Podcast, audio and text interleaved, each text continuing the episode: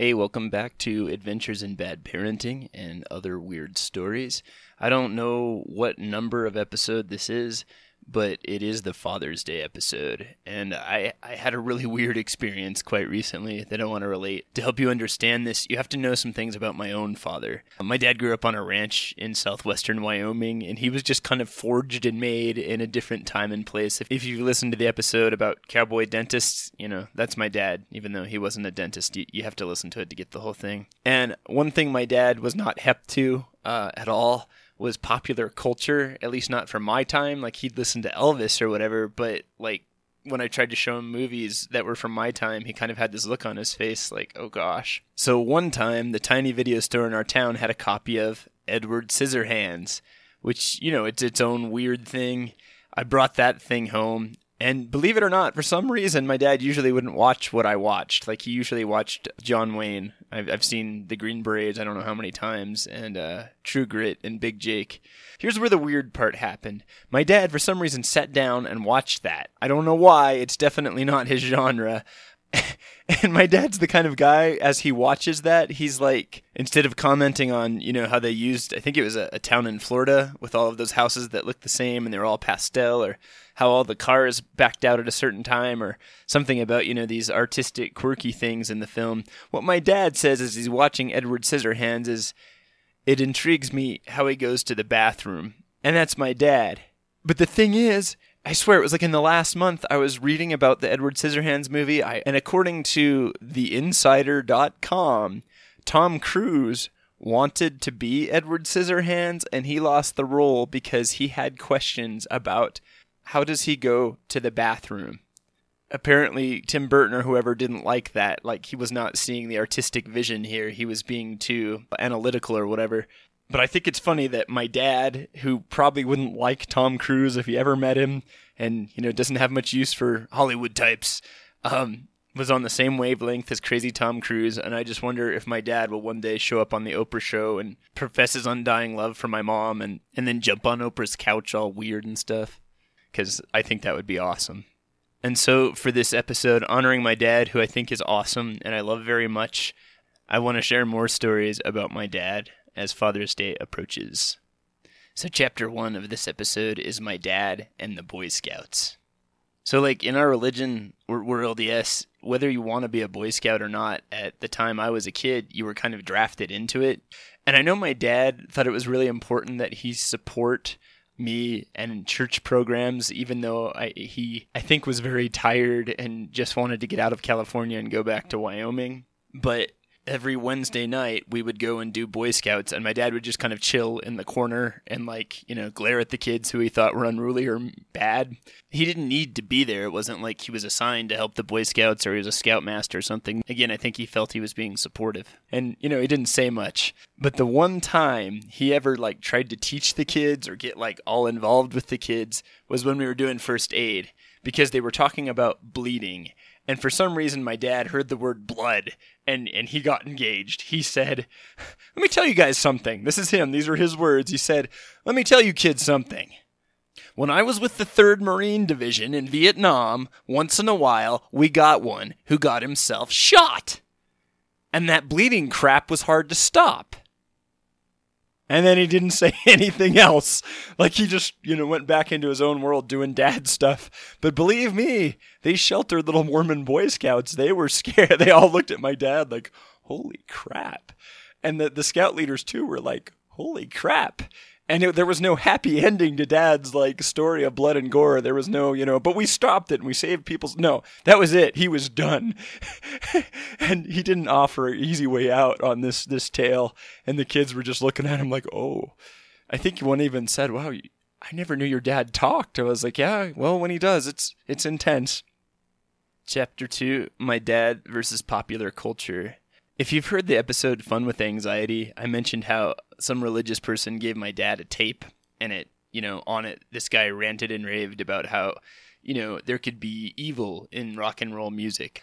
I don't think my dad bought all of that. But yeah, my parents and me, I think were wary of what we watched and listened to. But um my favorite show when I was little was Double Dare.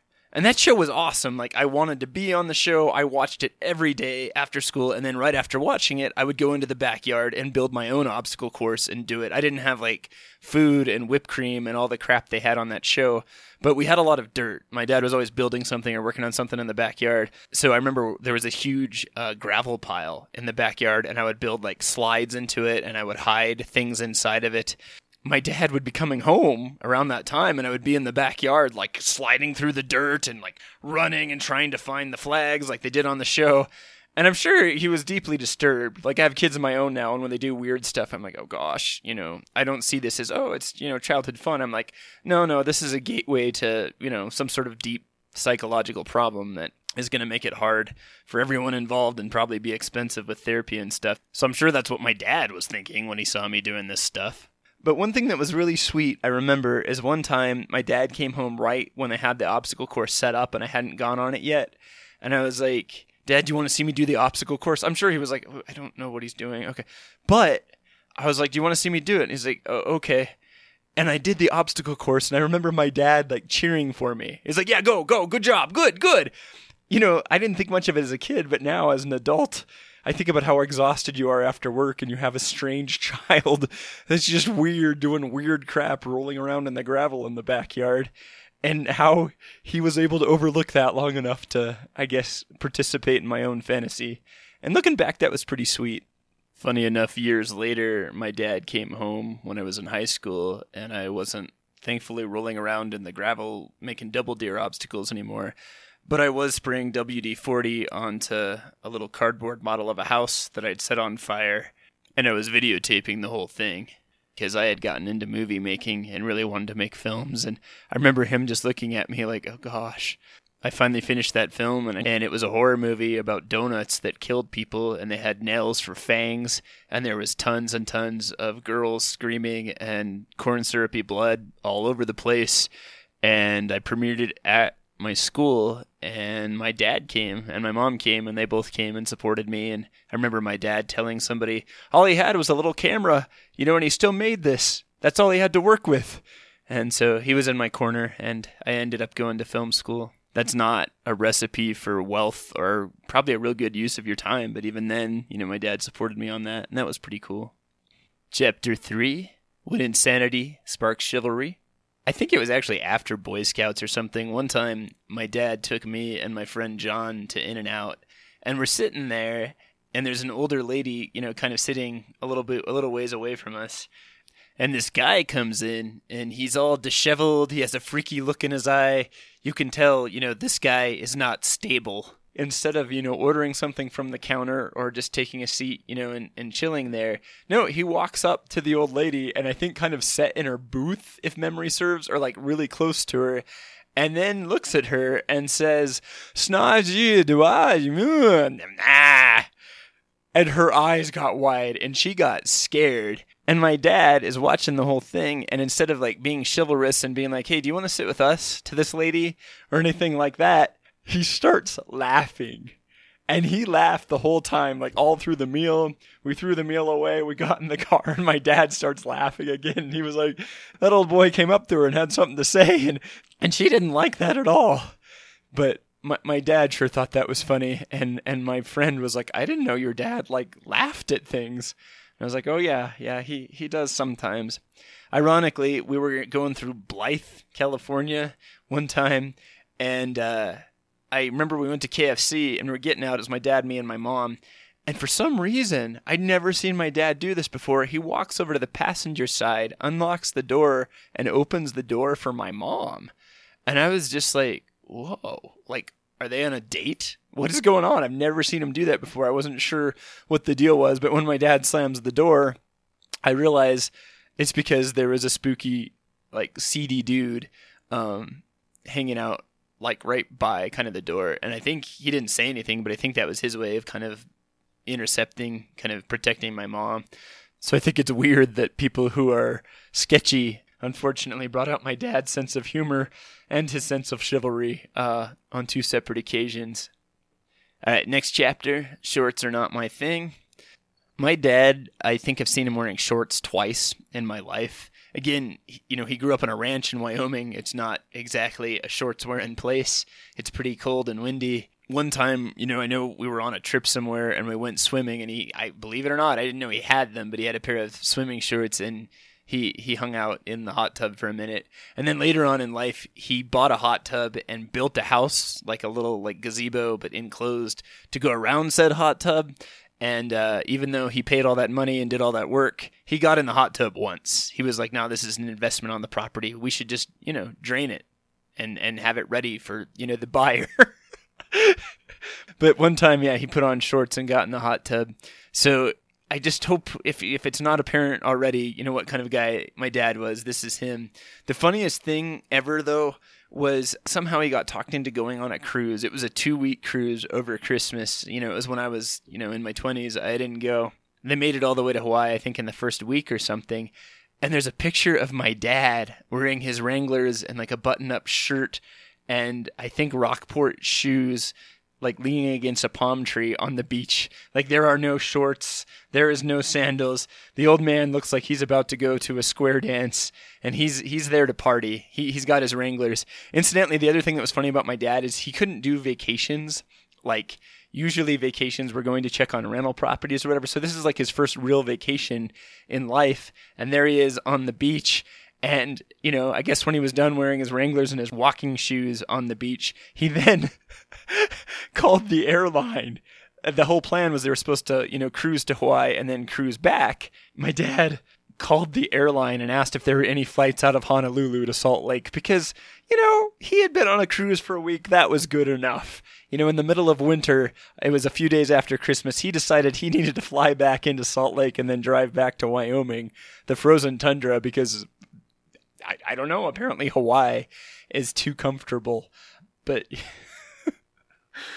Ditto, he came to see me in Germany one time, and uh, they were hanging out with us. And again, at about the one week of a two week trip, he said to my mom, Hey, get on the internet and see if there are any flights out of Frankfurt. And we're like, Wait, you want to go? And he's like, Well, yeah, I got things to do back home. Again, there was no arguments, nothing uncomfortable or bad. It's just, you know, he's a busy man and has things to do. So I thought that was funny. My dad didn't get his way, by the way, on, on either trip. He had to suffer through another week of Hawaii and a cruise and another week in Germany. He but he he sure tried tried to get out and get back to his homeland. Next chapter, Suburban Commando my dad didn't talk about Vietnam a lot. Like there are some stories and he has some photographs and some things, but you know, it wasn't anything he really wanted to talk about. He told me, you know, one time war is not fun. He was never like the macho guy people stereotype military people and like a lot of real service members, he was not a stereotype. But I remember one of the more interesting things that happened when I was a kid is our neighborhood and the area at large just started to go to pot uh, where we were living and one night I was working on a science Olympiad project. I was 15 and we kept hearing a helicopter like fly over the neighborhood and you hear them sometimes, right? And you just kind of ignore them, but this thing was not passing by and going and doing its own thing. It kept moving in like circles. And we realized, oh man. And then we saw it was shining lights down into people's yards. They were looking for someone. And my mom was like, she made sure all the doors were locked and she turned on the outside lights to make it harder to, you know, hide in the yard, which maybe you think that's paranoid. Honestly, I do the same thing. I remember I think there were phone calls too to make sure the neighbors were safe. And Anyway, at one point, I walk into the living room and there's my dad, and it's like any other night. You know, for him, he has his Lands' End catalog. He loves him some Lands' End. My parents were obsessed with buying crap from Lands' End, Eddie Bauer, and I think a few other wireless, Cold Creek, all these catalogs before Amazon became a thing. They loved them some fleece or whatever the heck they bought. He's sitting there casually wearing a pair of sweats and I think a sweater and he has those drugstore reading glasses on, and his legs are crossed. He's reclining, reading his Lands' End. But then on his hip, he has a big leather holster. Yes, my dad had put a belt on while wearing sweats to accommodate his firearm. And he had taken uh, this old German Ruger, Luger, excuse me, had taken this old German Luger that he had bought and loaded it and put it on his hip. And if you kicked in our door or broke through the window, he, he was ready to, to fix problems and and take care of things. And I always thought that was kind of cool, like that you know he remembered what he had learned and he was ready. Next chapter, where the red fern grows. I, I just like the name of that. I, I did not, you know, have hunting dogs or anything. We did have a lot of pets though, and like I told you, um, usually they ended up being my dad's pets because we did not take very good care of them. I, I know he didn't like them. He had disparaging like names for all of them. the dog was the pot hound, and I think he called the cat Stud, which is better than like some of the other names. Anyway, I wanted a dog. My wife wanted a dog. We got a huge Saint Bernard I think he was like 130 pounds. We named him Columbo, and uh, then I got orders to Germany, and Columbo had like a knee replacement, and he kind of limped sometimes, and we didn't want him to have to be crated and flown over there, and we didn't want him to have to deal with the stairs in our apartment complex. So I don't know why, but I left that dog with my dad. If you get a chance, please listen to the Doctors, German Hospitals, and Cowboy Dentist episode, and you can you can learn more about my dad's relationship with critters. But I left the dog with him, and it started to turn out that my dad, I don't know why, started to love that dog. It had its own supply of hot dogs in the fridge, and my dad would chronically give him hot dogs and cheese. And he got two walks a day, and my dad hung out with that dog all the time. And then my dad went out to feed him one day, and there was vomit and diarrhea in the breezeway, and the dog was dead. And someone in the neighborhood had been, I think, giving antifreeze or maybe some kind of toxin to a bunch of dogs in the neighborhood, and a lot of them died. And my dad was mad. This guy who did not like dogs, he was mad he sent us this heartfelt letter that almost made me cry about how sad he was that happened and how upset he was. And then he like drove up to his ranch land with Columbo's remains and had them buried where Columbo used to like to go and run around and chase rabbits and, and do his, his dog stuff. And then later he got Columbo's remains in like disinterred, like dug up and sent to the University of Wyoming to find out more about how he was poisoned and what really happened because he wanted to find this son of a gun who killed uh, his slash my dog. So I don't know. I was I was really like that story. Not that the dog died, but that my dad could be so sweet about so many things. So I, I like that a lot. Anyway, I love my dad. I hope I didn't embarrass him too much by relating these stories. He's a lot of fun and uh, one of the hardest working, most motivated people you will ever meet. And I hope I can provide the things he provided for me and my siblings for my own kids. I wanted to wish every dad out there, especially the ones that are, are trying their best, uh, a happy Father's Day. Please uh, give a shout out to your dad if he was a good guy. And uh, being a dad or a mom, grandparent is hard work. We're going to get through this.